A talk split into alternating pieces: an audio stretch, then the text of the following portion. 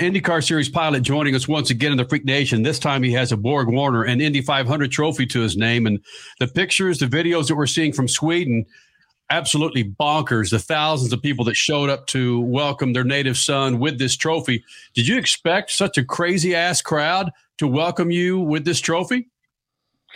I, to be honest with you, I didn't know what to expect. I was, uh, you know, very excited about uh, bringing the Borg Warner Trophy to Sweden. You know, that was uh, just bringing it to my home country uh, was was very special. And then I knew, you know, we, we we had a lot of things planned, but obviously the the sort of highlight of my week was bringing the trophy to Kumla, my small little hometown uh, in, in Sweden, and and yeah, this turnout that we had uh, with I think the estimated it was eight thousand people on the city square celebrating with me was uh, was just incredible. Again, Marcus Ericsson, Indy 500 winner, joining us here in the Freak Nation. And the only way that I could put this into perspective is the most famous trophy in my lifetime would be the World Cup trophy.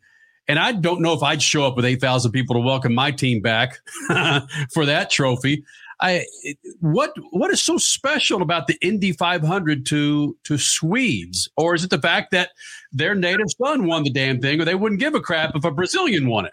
No, I, I think it's a you know it's a combination. I think uh, the interest for IndyCar and for the 500 has been growing and growing um, the last few years, uh, and then also for me, you know, I, I did five years of Formula One before I went to IndyCar and and have a you know a solid fan base that follows me and and you know is uh, covering my career. Um, so I think it was a combination of things. And then the 500, you know, I think people don't really understand how big it is yet. But I think this tour that we've done this past week has really helped people over here in Sweden to understand how big the 500 is. I think with tradition, obviously Kenny Brack, uh, the other Swede who won it in 99, have sort of put the 500 so people know about it, I think. But it's, yeah, it's definitely been sort of exploded since uh, since uh, May this year and, and me winning it. Well, Marcus Ericsson, winner of the 106th running of the Indy 500, May 2022, you you just kind of alluded to something there. How Sweden potentially was more of a Formula One fan base,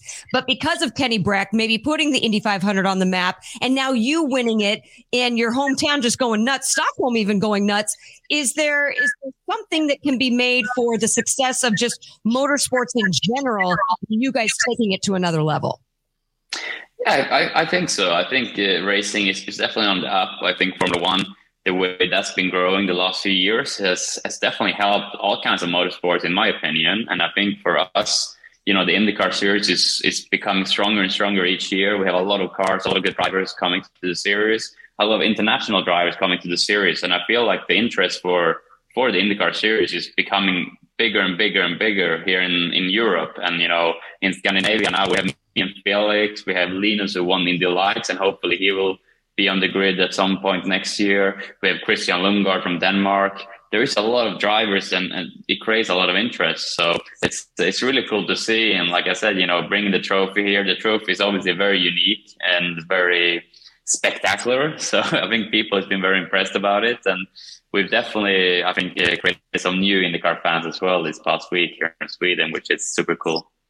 Marcus, help me out with something here. You're good friends with Daniel Ricciardo, and we everybody wants to see Daniel in IndyCar, but he's saying apparently that ovals are not his thing. He he has a, a little bit of a fear factor for ovals. You're one of his buddies who has won, has found success on the biggest oval in the world. Is there anything you could say to him to say, "Hey, dude, sports in general is a dangerous sport, but we do it because we love it, and these cars are just as fine, buddy. They're just as fine." I tell you a fun story. So I, I met him. I went to Austin for the Formula One there, and I was having lunch with him on the Sunday before the race. And you know, we were talking about these things, and he was saying that, yeah, you know, IndyCar looks really cool. He's a big fan of it. Yeah, I'm, I'm you know, not sold on ovals yet. And then I'm like, hey, wait, wait a second, bud. And I showed him my Indy 500 ring with all the blings and diamonds and everything. He's like, oh my God, okay, I might change my mind on ovals now that's what you can win. so yeah, I, uh, um, yeah, I, will work on it. Uh, I think he would love it in the car, but uh, he seemed to not be ready to, to sort of come over here yet, but uh, who knows? I think, you know, we've seen over the years, you know, a lot of drivers coming from Formula One having a bit of a sort of don't want to do the ovals thing, and then it takes a year or two, and they do the ovals and love it. So you know, I think it could be a similar thing with Daniel if he were to to to come over to IndyCar at some point. And real quick, I just want to interject this real quick. Would you argue that ovals are easier to drive in an indycar without power steering than driving the street circuits and the road courses on an indycar without power steering? I don't know. I think you know it's it's all you know. The cool thing with IndyCar for me is the sort of combination of things, right? We have the street courses, we have the, the road courses, we have the short ovals, we have the super speedways. You know, it, it's the mix that makes it so cool, in my opinion. And and they all require a different type of driving style, uh, different setups, and you know, it's, it's that's what I think makes IndyCar unique.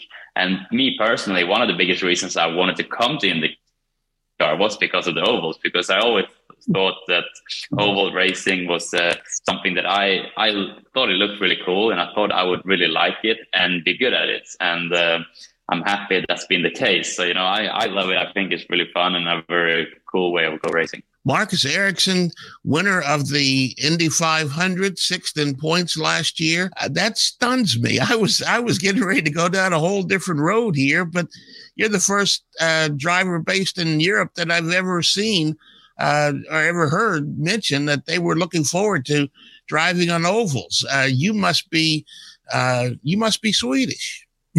yeah, no, but it's funny because you know Kenny Brack, he was uh, he was helping me in my early career quite a lot and managing me, and you know obviously Kenny was making a great career in the states. And I remember growing up, you know, watching TV uh, with my dad. We would watch some races with Kenny here in the states when he was in IndyCar, and you know winning the 500 in '99, I think it was. And and already then, you know, it was sort of in my mind. And then throughout my career, my specialty has always been high speed corners. And for hmm. me, in my mind, I'm like, okay, I love high speed corners. I'm always really good in high speed corners. I must be made for oval racing, right? Because that's what it is. It's high speed corners, constantly high speed corners. So I was like, I need to try that at some point in my career. And that's why, you know, like you said, most European drivers or drivers from outside of the US, they sort of don't want to do it. But for me, I always had that sort of thing in my mind that some point I need to go to America and try ovals because I think it would be really cool. So, like I said, I'm happy I did. I love it. I think oval racing is amazing, and obviously after this year, I haven't changed that. You know, that's uh, only made me, you know, more of oval racing after winning the 500. Marcus, when you were in Austin for the F1 race, did maybe an owner or two knock on your shoulder and said, "Hey, dude"? uh, were you interested in coming back? Did would that uh, attract you at all? So, I mean, I, I still know a lot of people in the F1 paddock, and you know, it's fun going and see uh, old friends and so on. Uh, I didn't get any concrete offers. I am also under contract for next year, and I'm very happy on the contract for next year. So, for me, you know, it's it's a it's a chapter that I'm, I'm past now. I'm I'm really happy being in IndyCar, and I, I see myself being in IndyCar fighting for more 500s and championships uh, for many many years to come. Uh, so that's sort of where my mindset is. Uh, so yeah, that's that's how I see it. I'm going to let you get by with the uh, the adjective concrete offers, uh, meaning that, somebody might have said, uh, let's say, a muddy offer, but you got you know, you were there was some interest. I'm going to leave it at that.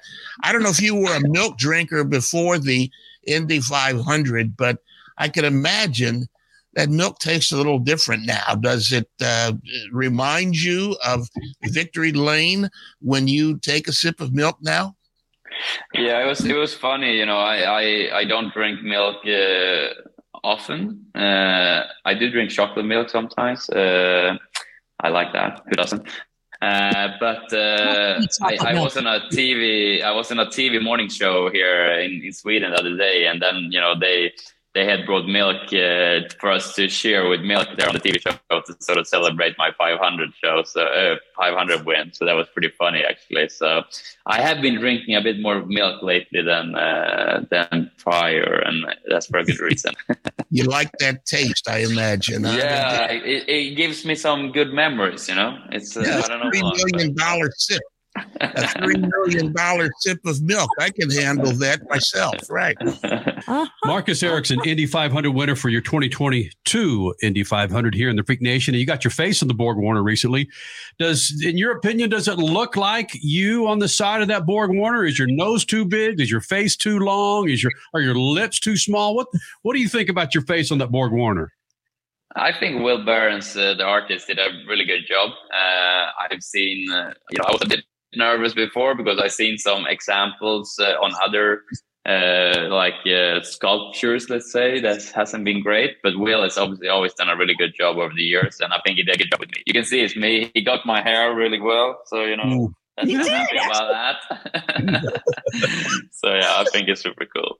Super And if you're watching this on YouTube or Facebook Live or anywhere across the world, uh, what the hell is this? it's a good post, right? No, Yeah. so that's uh, it's uh, it's next to my hometown, Kumla. It's a place called Örebro, and this is a statue of uh, Ronnie Peterson, the F1 driver from Sweden who raced in the 70s, and he was from Örebro, the town next to me, and uh, this is like his. Uh, statue in, in downtown Örebro. Um, so yeah, we were there doing some photo shoots. Um, actually, my helmet that I had there for the 500 is ex- inspired by his uh, helmet design that he used in the 70s. So it's, uh, it's pretty cool, actually. So when is your statue going to go right next to him? Yeah, that's the question. Uh, you know, after what I, what happened the other day, you know, when we we're in Kumla and having this celebration, that's uh, maybe maybe one day we'll see.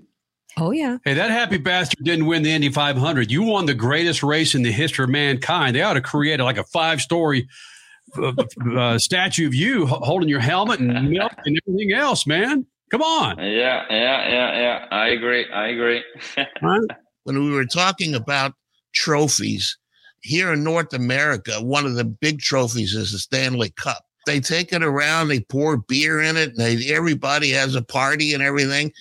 Does anything remotely close to that happen with the Borg Warner Trophy, or do you have security guards that keep it from going places where they don't want it to go?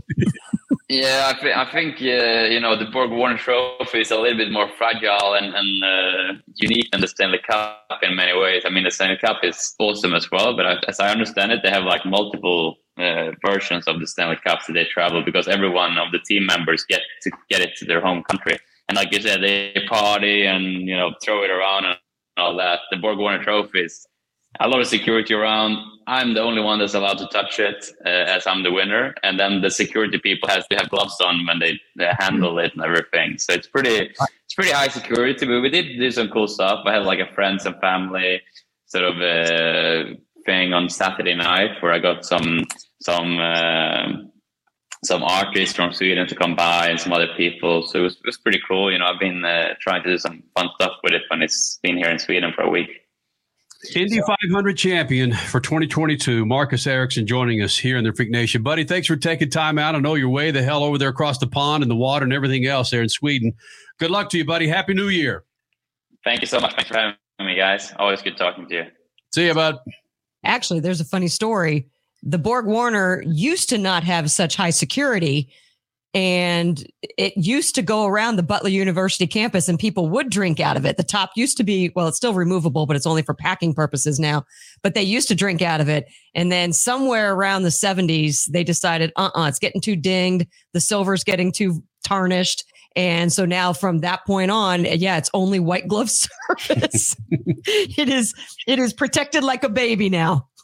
I wonder if it would do something for IndyCar if they could make more than one and have it, uh, you know, like he was saying, travel around and people could have fun with it. And it would maybe make IndyCar rise to the level of the National Hockey League. That's not a bad idea. Yeah, make even though they would be replicas, Mhm. it's still if it's the same size and it looks the same, it's not a bad idea. Well, how about this, uh, Freak Nation? Suave, why don't you do this? Put it out on Twitter at Speed Ah, Freaks. There you go. What would you drink out of the Borg Warner? what would you want to drink out of the Borg Warner? Statman, what would you want to drink out of your Borg Warner? Now that I put you on the spot.